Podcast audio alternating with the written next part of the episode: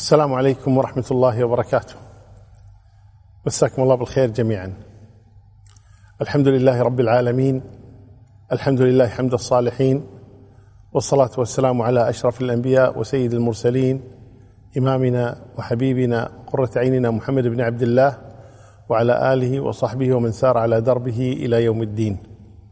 نحن في ليلة الاثنين آه، ليلة السابع عشر من شهر صفر لسنة 42 و400 بعد الألف من هجرة النبي الكريم صلى الله عليه وسلم موافق ليلة الخامس من شهر أكتوبر لسنة 20 و2000 من الميلاد.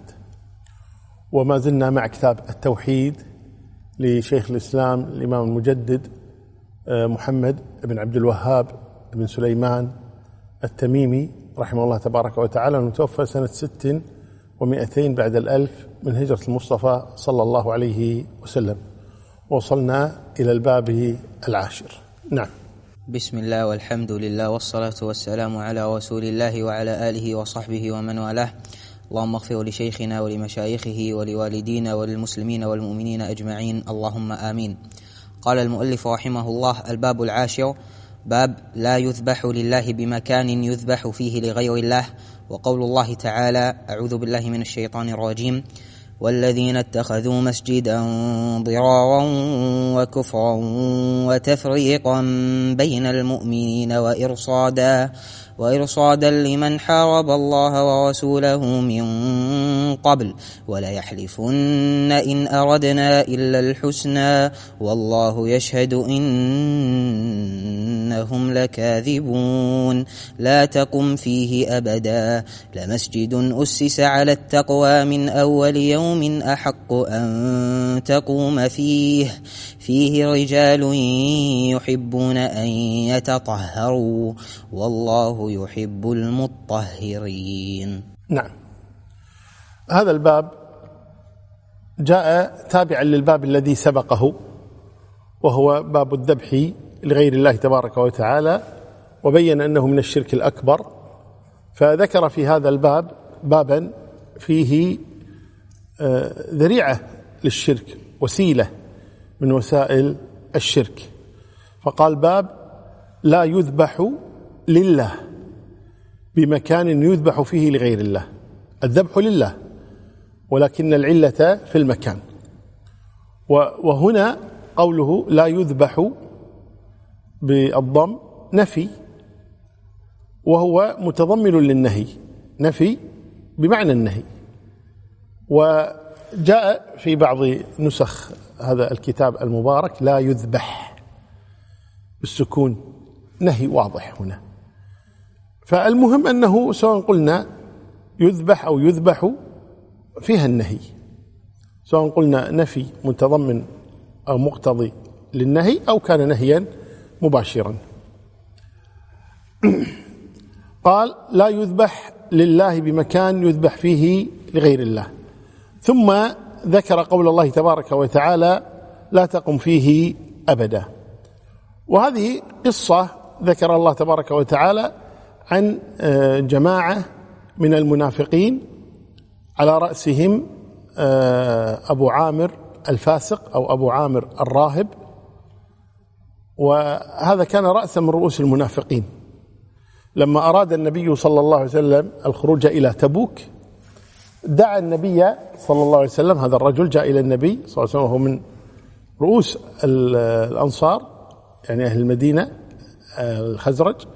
جاء إلى النبي صلى الله عليه وسلم قال يا رسول الله بنينا مسجدا ونريدك أن تصلي فيه. يعني تستفتح هذا المسجد بالصلاة فيه للبركة. فقال النبي صلى الله عليه وسلم عندما أرجع يعني عندما أرجع من تبوك. وأنزل الله تبارك وتعالى لنبيه أن هذا المسجد لم يبنى لله وإنما هذا مسجد ضرار. مسجد ضرار. وأنزل الله تبارك وتعالى فيه قوله جل وعلا والذين اتخذوا مسجدا ضرارا وكفرا وتفريقا بين المؤمنين وإرصادا لمن حارب الله ورسوله من قبل. انظروا كم صفة أو كم آه غاية لأجلها أسس هذا المسجد. والذين اتخذوا مسجدا ضرارا وكفرا وتفريقا بين المؤمنين وإرصادا لمن حارب الله ورسوله من قبل. ثم بين الله تبارك وتعالى يعني ماذا سيقول المنافقون؟ قال ولا يحلفن. يعني بالله تبارك وتعالى إن أردنا إلا الحسنى. يعني ما أردنا هذا الذي ذكر.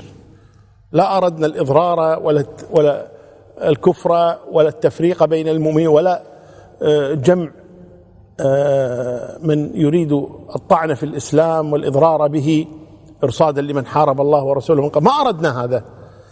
الله تبارك يقول والله يشهد إنهم لكاذبون. إذن الله يخبر عن أشياء يعلمها سبحانه وتعالى. قد لا يعلمها النبي صلى الله عليه وسلم أنهم فعلوا هذا في السر.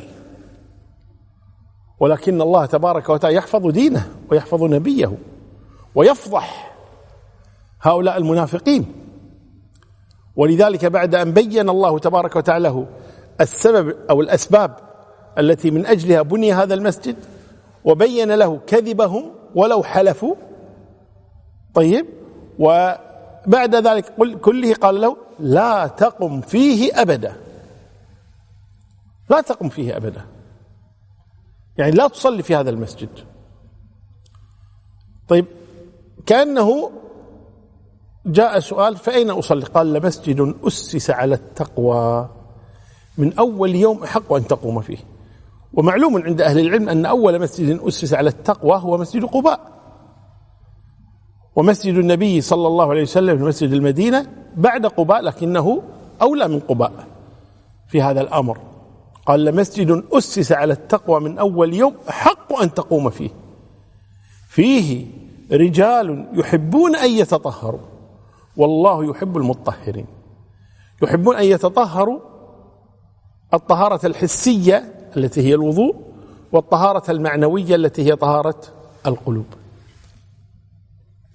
فالله جل وعلا يقول لنبيه محمد صلى الله عليه وسلم كما أنه يوجد منافقون بنوا هذا المسجد كفرا وضرارا وتفريقا بين المؤمنين وإرصادا لمن حارب الله ورسوله. هناك مسجد آخر هناك مؤمنون. أسسوا مسجدا على التقوى. أسسوا مسجدا على التقوى. وفيه أناس يحبون أن يتطهروا. ثم ختمها بقوله والله يحب المطهرين. أي يحب هؤلاء ويبغض أولئك. والعجيب المفارقة هنا هذا الراهب أو الفاسق أبو عامر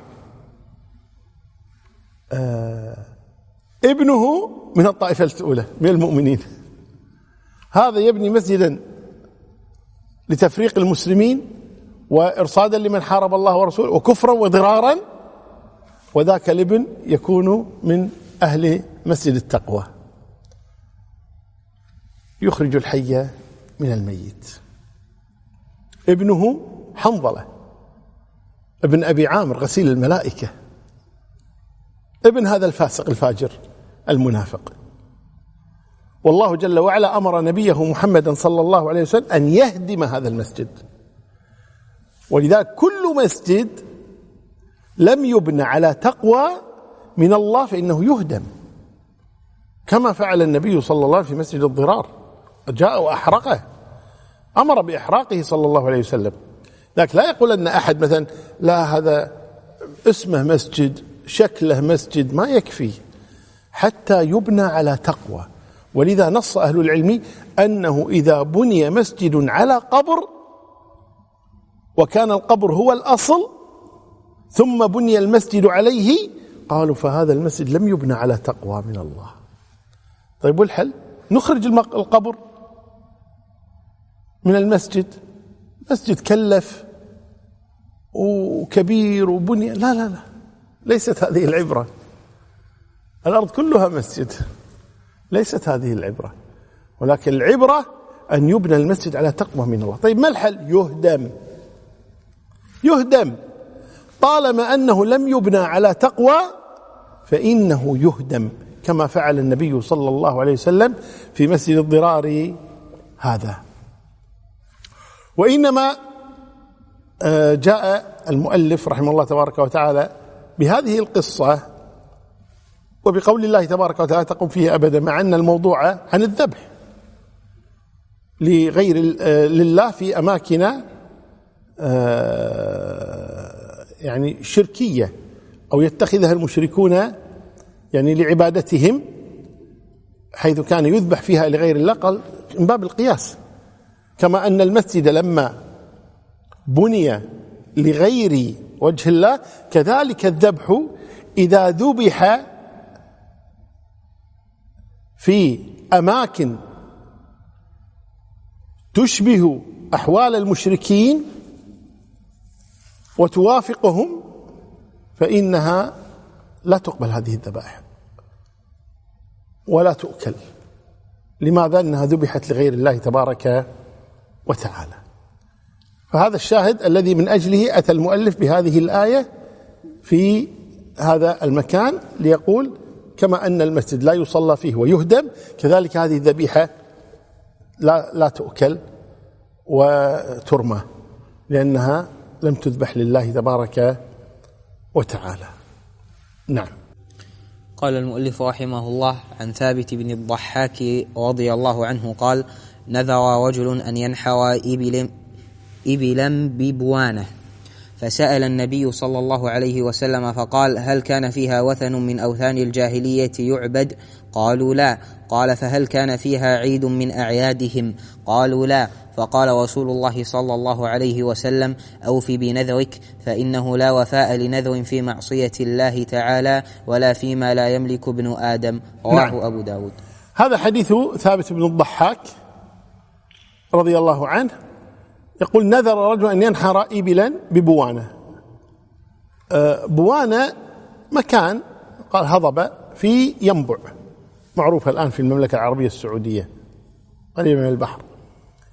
آه هذا نذر قال نذر علي أن أذبح سواء كانت آه يعني آه هذه الإبل آه ناقتين أو أكثر المهم إبل.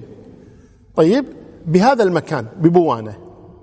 فسأل النبي صلى الله عليه وسلم هل أوفي بنذري أو لا أوفي بنذري؟ فالنبي صلى الله عليه وسلم استفصل. لأن لأن المقام يقتضي الاستفصال. لابد أن يعرف النبي صلى الله عليه وسلم لماذا يريد هذا المكان بالذات.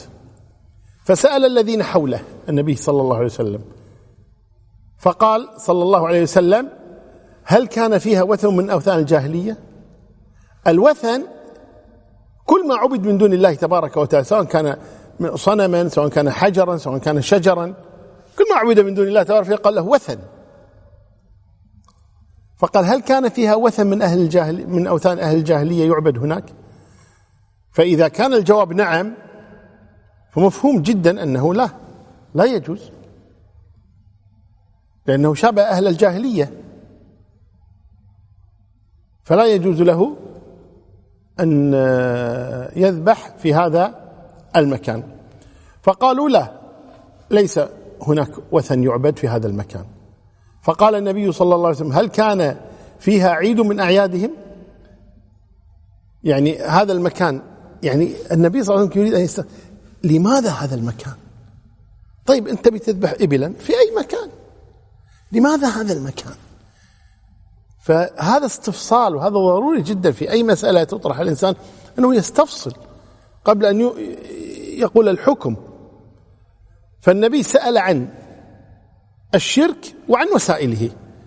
فإن كان لوثن يعبد فهذا الشرك. وإن كان يقام فيه عيد من أعيادهم من أعياد الجاهلية فهذا وسيلة للشرك اللي هو ذريعة للشرك. فالنبي صلى الله عليه وسلم إذا سأل عن الشرك وعن وسائله. هل هذا الذبح يقع في باب الشرك أو يقع في وسائله؟ قالوا لا. يعني لا ليس فيه آه وثن وليس فيه عيد من أعيادهم. فقال صلى الله عليه وسلم أوفي بنذرك. مفهوم الحديث أنه لو كان هناك وثن يعبد أنه لا. لو كان هناك عيد من أعيادهم فكان الجواب لا. لماذا؟ قال أهل العلم. قالوا لأنه إذا كان وثنا يعبد فإذا هذا ذبح للأوثان. فصار شركا أكبر. وإن كان لا مجرد عيد والعيد هو الذي يعتاد أي يعود سواء كان عيدا زمانيا أو عيدا مكانيا. العيد الزماني مثل عيد الأضحى وعيد الفطر كل ما جاء العاشر من ذي الحجة جاء عيد الأضحى كلما جاء الأول من محرم جاء عيد الفطر الأول من شوال جاء عيد الفطر.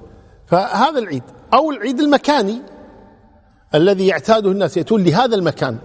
كما قال النبي صلى الله عليه وسلم لا تتخذوا قبري عيدا. يعني يعتاد. تعودون إليه مرة بعد مرة. لا تتخذوا قبري عيدا. فالنبي سأل هل هذا المكان فيه وقت عيد أو فيه مكان عيد؟ والظاهر أنه الغالب النبي كان يسأل عن المكان وليس عن الوقت. وإذا قال هل كان فيه عيد من أعيادهم؟ يعني هذا المكان بوانة التي هي كما قلنا في ينبع. فسؤال النبي صلى الله عليه وسلم لهذا الأمر. طيب لو كان فيه عيد من أعيادهم وليس وثنا يعبد وإنما عيد من أعيادهم كذلك منهي عنه. لماذا؟ لأنه فيه إغراء للجهل من الناس يظنون أن هذا حق خاصة أن النبي أذن به صلى الله عليه وسلم. أو أنه يكون آه، من باب تكثير سواد أهل الباطل الذين يقصدون هذا المكان ويذبحون فيه أو إغلاق باب الشرك اللي هو الذريعة وباب وسد باب الذرائع. يعني هذا مبحث عظيم جدا في شريعة الله تبارك وتعالى ويكثر منه الأئمة المالكية يهتمون بهذا الجانب كثيرا وهو سد باب الذريعة. يعني يغلق الباب طالما أنه يؤدي إلى الحرام يؤدي إلى الشرك إذا لابد أن يغلق هذا الباب. طيب. آه فقال رسول الله صلى الله عليه وسلم أوفي بنذرك.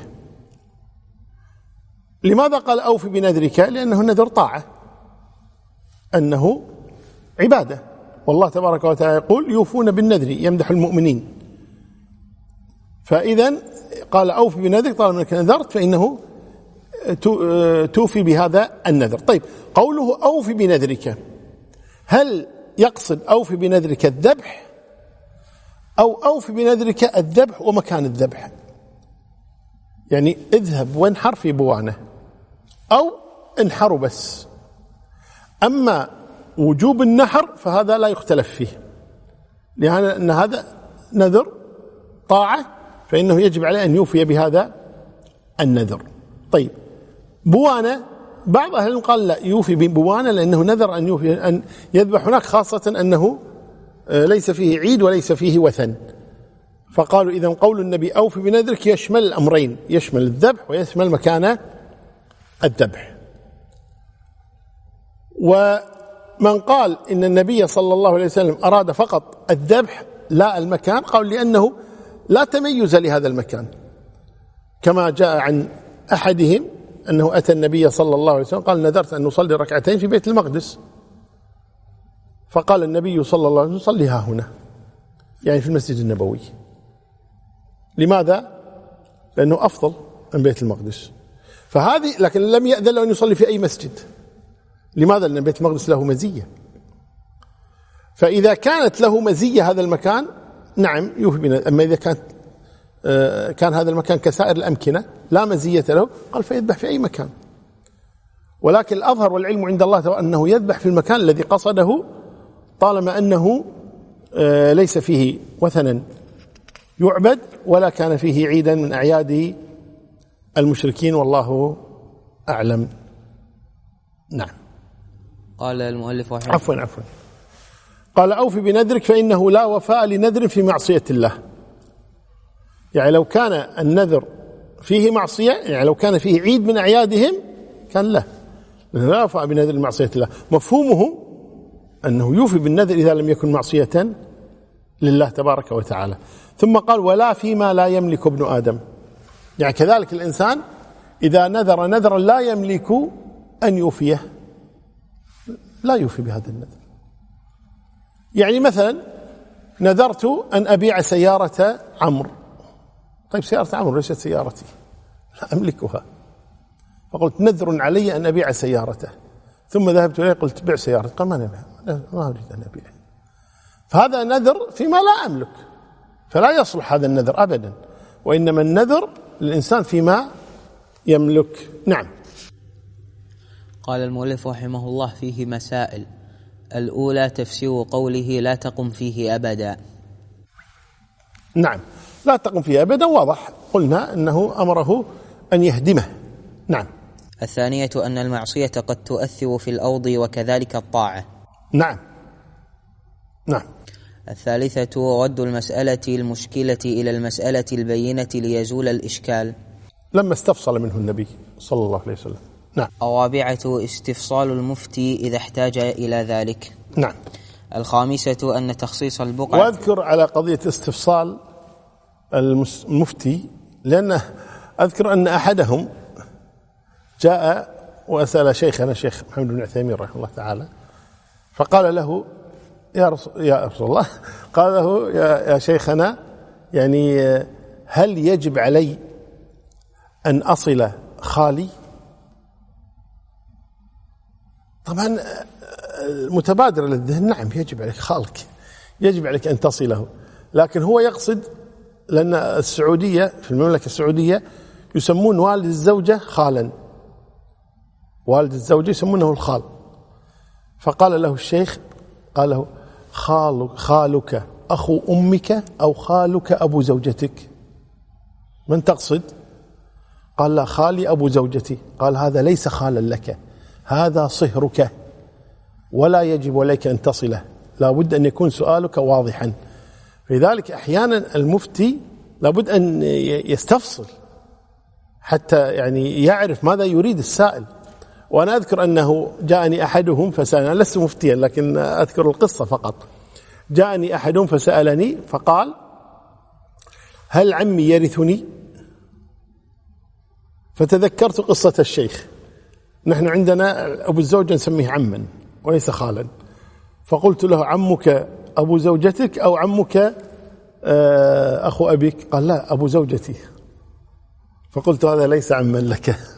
وإنما هذا صهرك ولا يرثك. فالقصد أنه أحيانا تحتاج أن تستفصل لا تستعجل بالفتوى. نعم. آه، قال المؤلف رحمه الله الخامسة أن تخصيص البقعة بالنذر لا بأس به إذا خلا من الموانع. نعم. لأن النبي قال له صلى الله عليه وسلم أوفي بنذرك. نعم. السادسة المنع منه إذا كان فيه وثن من أوثان الجاهلية ولو بعد زواله. هذا مفهوم لأنه لو قال نعم كان قاله. لماذا سأله؟ نعم. السابعة المنع منه إذا كان فيه عيد من أعيادهم ولو بعد زواله. كذلك نعم. الثامنة أنه لا يجوز الوفاء بما نذر في تلك البقعة لأنه نذر معصية. إذا قلنا فيها وثن أو فيها عيد. التاسعة الحذر من مشابهة المشركين في أعيادهم ولو لم يقصده.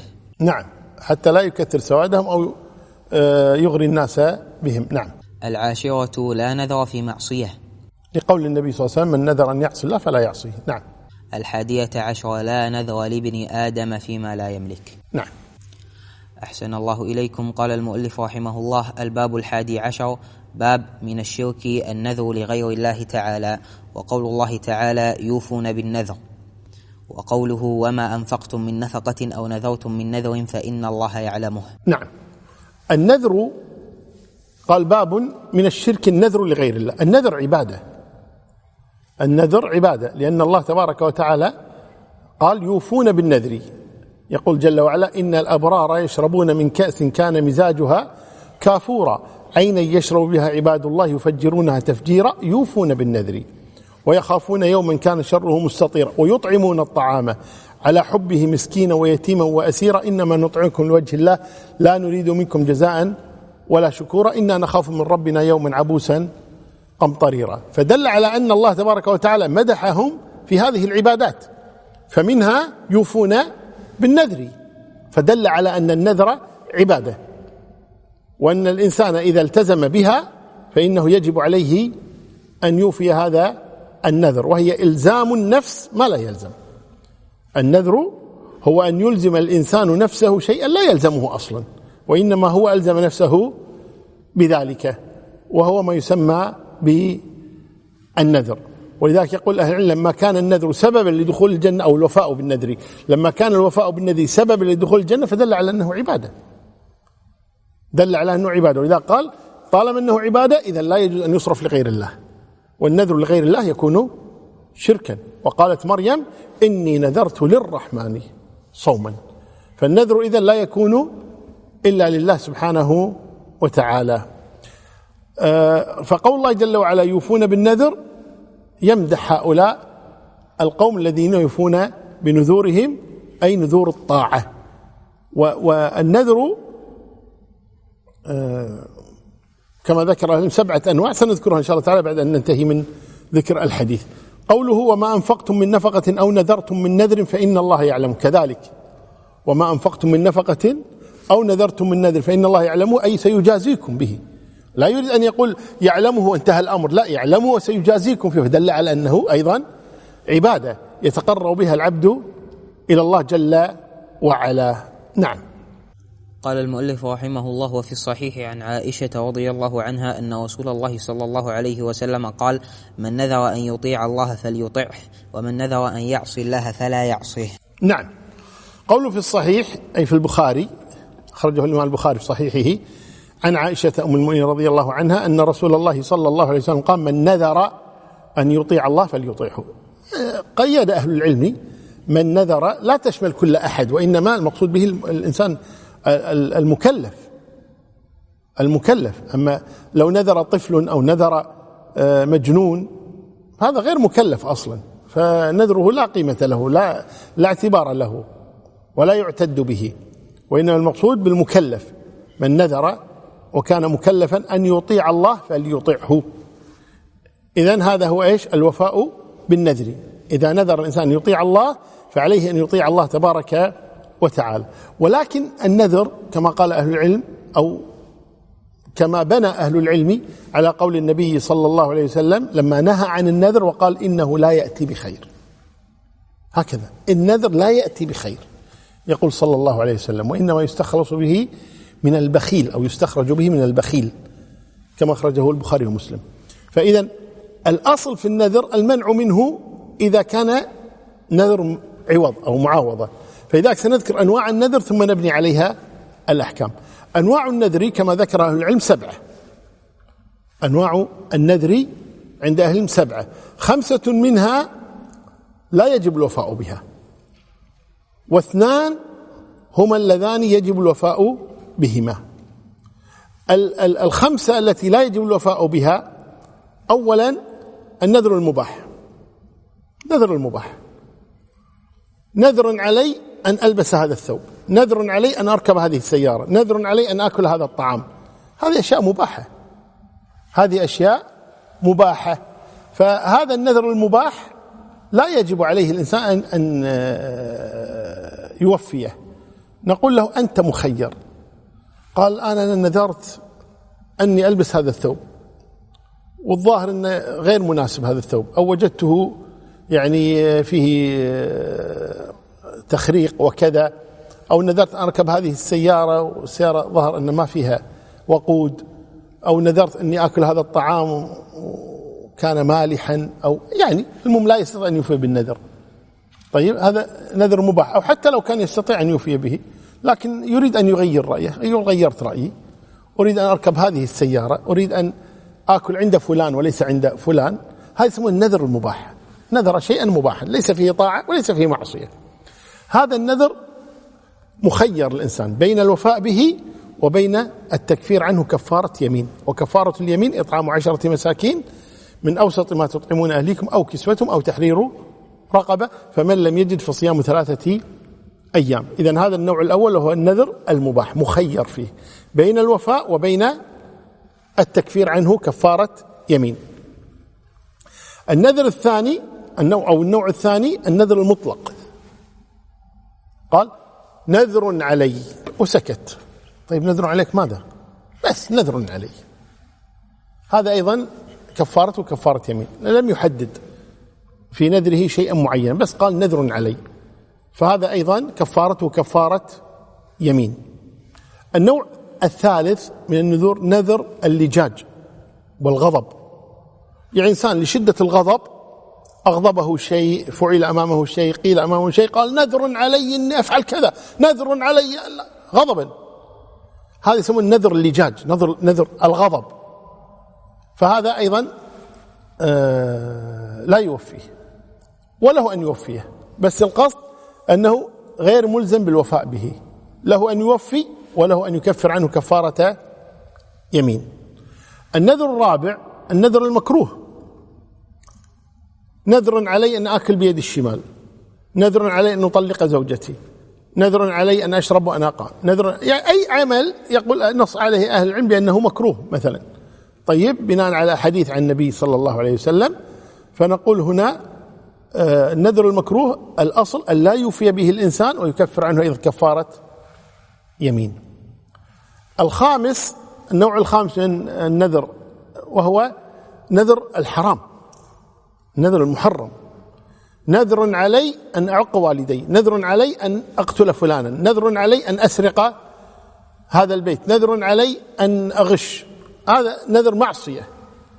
هذا كذلك لا يجوز له الوفاء به ويجب عليه أن يكفر عنه كفارة يمين. إذا هذه خمسة أنواع من النذر. نذر المباح نذر اللجاج نذر المطلق نذر المكروه نذر. المحرم لا يجب عليه الوفاء بها وبعضها لا يجوز له الوفاء بها أصلا. كالمحرم والم... كالمحرم. طيب. بقي عندنا نوعان. النوع السادس وهو نذر الطاعة.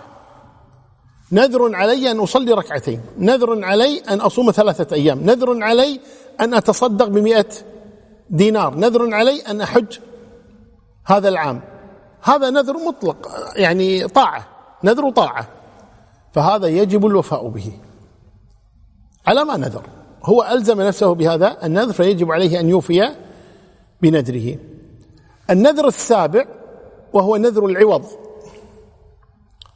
نذر العوض. إن شفى الله مريضي لأصومن ثلاثة أيام. إن نجحت لا تصدقن بمئة دينار. إن رجع فلان لا, لا أذهبن إلى العمرة. نذر يعني بشرط. ويسمونه النذر العوض أو المجازات. شيء مقابل شيء. وهذا أيضا يجب الوفاء به إذا وقع ما قال. يعني إذا جاء فلان وجب عليه أن يوفي بنذره. إذا نجح وفي عليه. شفي فلان يجب أن يوفي بنذره. وهذا نذر المجازاة أو نذر العوض. إذا هذا النوعان يجب الوفاء بهما وهو نذر الطاعة المطلق. هكذا نذر علي أن أطيع بدون مقابل والنوع الثاني الذي يكون بمقابل. إن شفى الله مريضي إن رجع فلان إن نجحت إن كلمني فلان. أي أي موضوع. من هذه المواضيع التي تكون معلقة بشرط فهذا أيضا يجب الوفاء به. قال أهل العلم وهذا هو الذي نهى عنه النبي صلى الله عليه وسلم. لما نهى عن النذر وقال إنه لا يأتي بخير إنما يستخرج من البخيل قالوا هذا نذر العوض نذر المجازات. لماذا؟ قال لأنه آه، أولا أكثر الذين ينذرون هذا النذر لا يوفون به. هذا واحد. الشيء الثاني أن أكثر الذين ينذرون هذه النذور يندمون سواء وفوا بها أو لم يوفوا بها. الشيء الثالث هذا دليل على أن تلك العبادة كانت ثقيلة على هذا الإنسان. ولكن نذر أن يفعلها إذا جاءه. الأمر الرابع قالوا لا ينبغي أن يكون هكذا التعامل بين العبد وربه أن يشترط على الله تشفي مريض كان يوهم والعياذ بالله غيره من الجهل وقد يكون هو كذلك. أنه آه، يعني عوض بينه وبين الله. تشفي مريضي أصلي لك ما تشفي مريضي لا أصلي لك. أنجح أتصدق ما أنجح ما أتصدق لك. الله ليس بحاجة لعبادتنا سبحانه وتعالى. فهذا هو النذر المنهي عنه. وقد ذهب كثير من أهل العلم إلى أنه مكروه وذهب البعض إلى أنه محرم.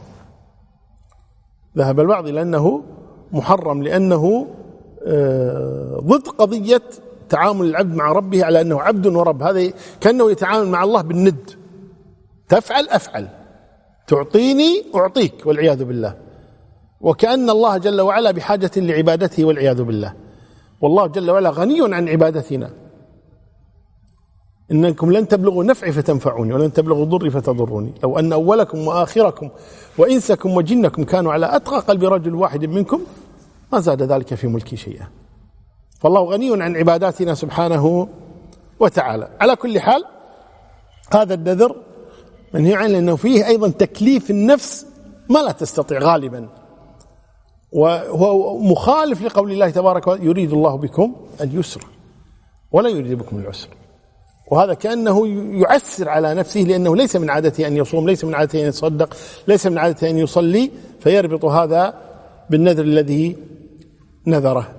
على كل حال أن هذا النذر وهو آه، نذر العوض هذا هو المنهي عنه. قال من نذر أن يطيع الله فليطعه ومن نذر أن يعصي الله فلا يعصيه طيب لماذا ذكر النذر هنا بالشرك؟ قال الشرك بالله. قال أهل العلم قاسه على الحلف بغير الله. لأن النذر نوعان إما أن ينذر لله وإما أن ينذر لغير الله. إما أن ينذر الله وإما أن ينذر كالحلف إما أن يحلف بالله وإما أن يحلف بغير الله سبحانه وتعالى. تعالوا نسترجع معلوماتنا السابقة في حكم الحلف بغير الله تبارك وتعالى. عبد الله بن مسعود يقول والله لأن أحلف لأن أحلف بالله كاذبا أحب إلي من أن أحلف بغير الله ولو كنت صادقا. لماذا؟ قال لأن الحلف بالله كذبا من السبع الموبقات من كبائر الذنوب. طيب كبائر الذنوب يقول لأن أحلف بالله كاذبا أحب إلي نعم أحب إليه من ماذا؟ من أن يحلف بغير الله أنه شرك. لأن النبي صلى الله عليه وسلم يقول من حلف بغير الله فقد أشرك. والكبائر كلها ولو كانت من السبع الموبقات ما عدا الشرك بالله هي أعظم من آه، دون الشرك. دون الشرك. وكذلك النذر هنا. النذر لغير الله شرك. بينما نذر المعصية ليس بشرك وإنما هو معصية كالحلف بغير الله معصية. طيب من نذر لغير الله؟ نذر للقبر الفلاني نذر للشيخ الفلاني نذر للملك الفلاني للجني الفلاني للرسول الفلاني. نذر.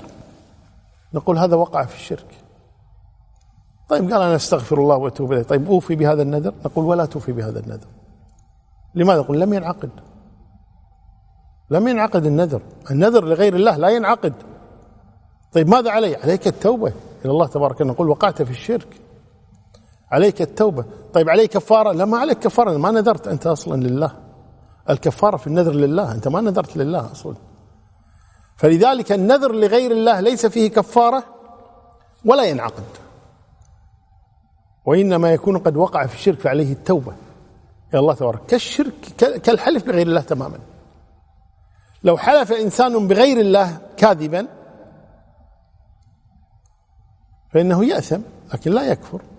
لكن لو حلف بغير الله ولو صادقا يكون وقع في الكفر والعياذ بالله. فنذر المعصية إذا نذر أن يعصي الله هذا منعقد. منعقد نذر أن يقتل رجلا نذر أن يعق والديه نذر أن يقطع رحمه نذر أن يغش نذر أن يسرق. ينعقد النذر. لكن لا يجوز الوفاء به.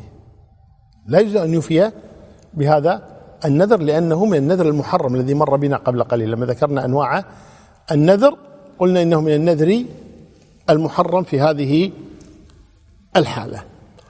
قوله من نذر أن يطيع الله فليطعه ومن نذر أن يعصي الله فلا يعصيه من نذر أن يعصي الله فلا يعصيه طيب هل يكفر؟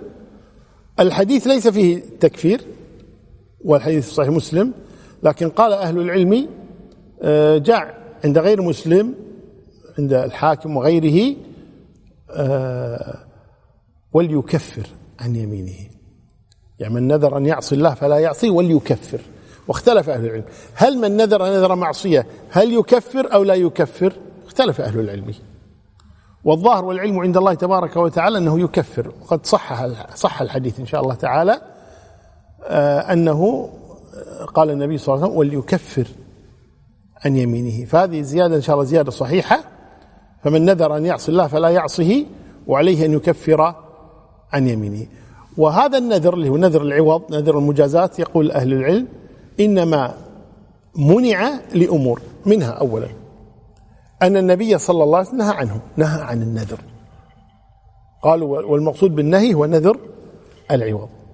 الأمر الثاني أنه قد يظن الجاهل أنه لأجل أنه نذر حقق الله هذا الأمر وليس الأمر كذلك.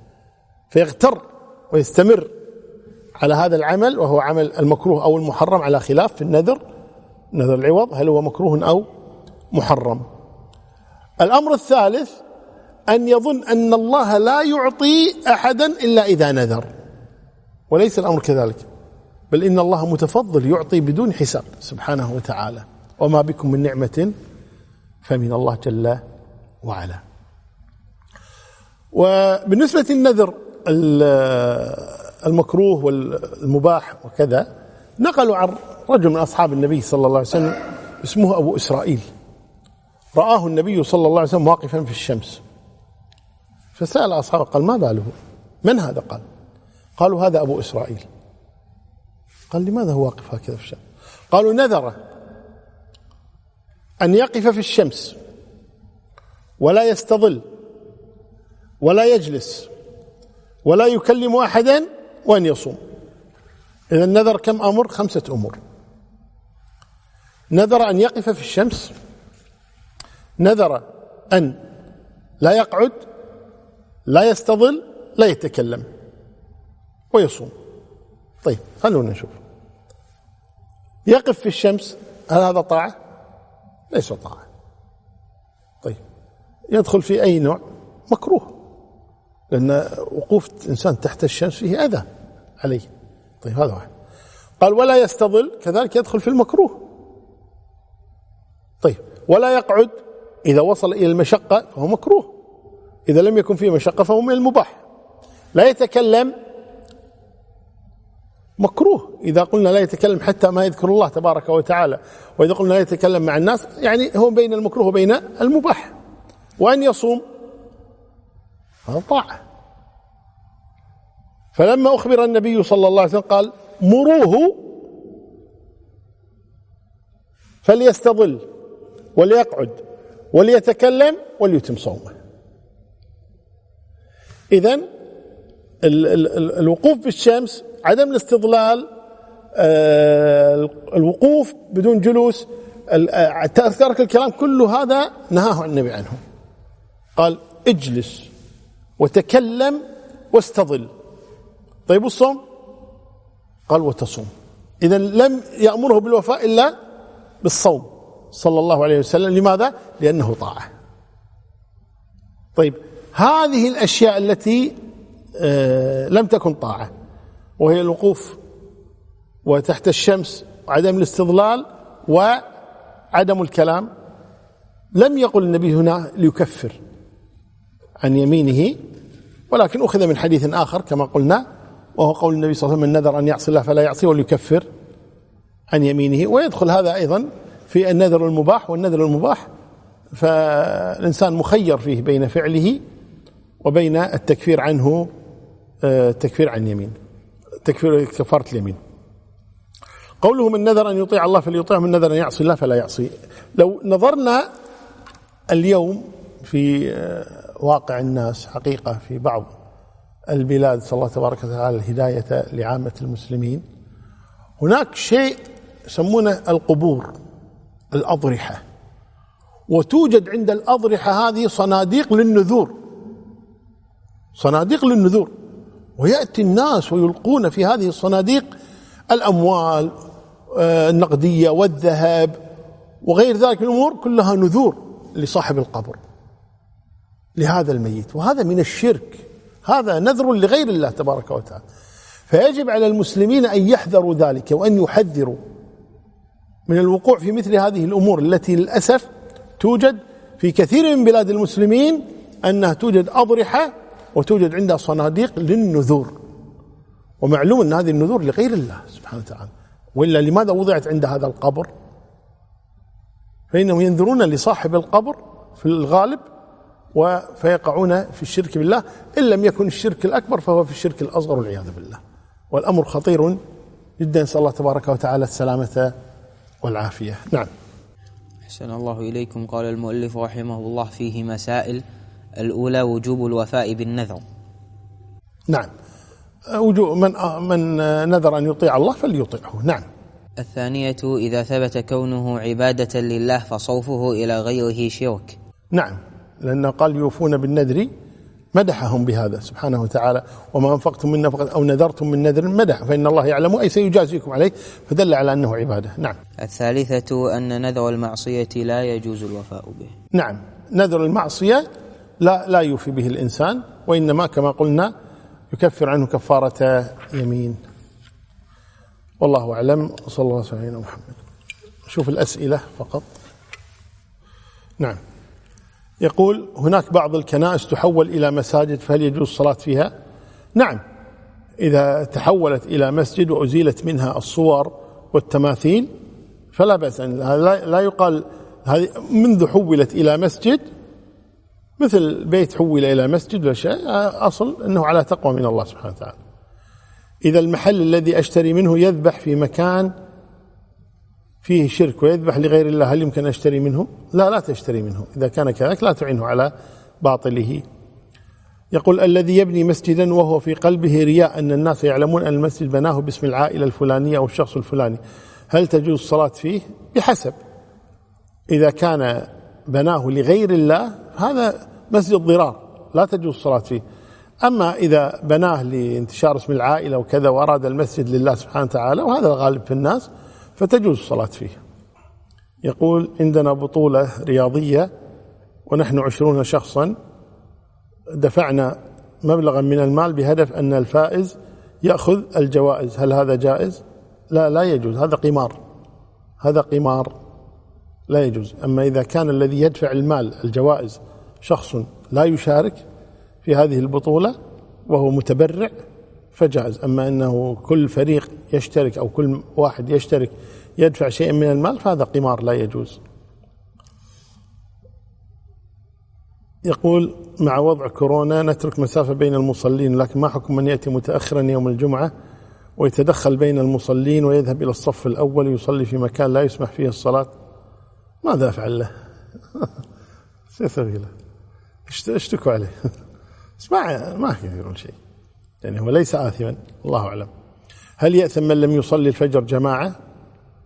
الله أعلم الإثم عند الله جل وعلا لكن آه، آه، الصلاة آه، في المسجد ينبغي أن يهتم بها الإنسان. نعم خاصة الجماعة ولو خارج المسجد. يقول سمعت من ينقل عن أحد التابعين أن من يدعو لولي الأمر فهو صاحب سنة وإذا رأيت من لا يدعو لولي الأمر فهو صاحب بدعة هذا صحيح؟ نعم هذا نقل عن الفضيل بن عياض رحمه الله تبارك وتعالى ونقل هذا البربهاري وغيره أنه إذا رأيت الرجل يدعو على إمام المسلمين فاعلم أنه صاحب بدعة وإذا رأيته يدعو له فاعلم أنه صاحب سنة. حكم شراء السلعة من السوق وبيعها على محل ثاني بنفس السعر بنفس السوق بسعر أعلى.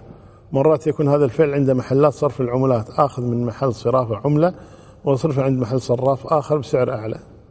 لا بأس ما في بأس.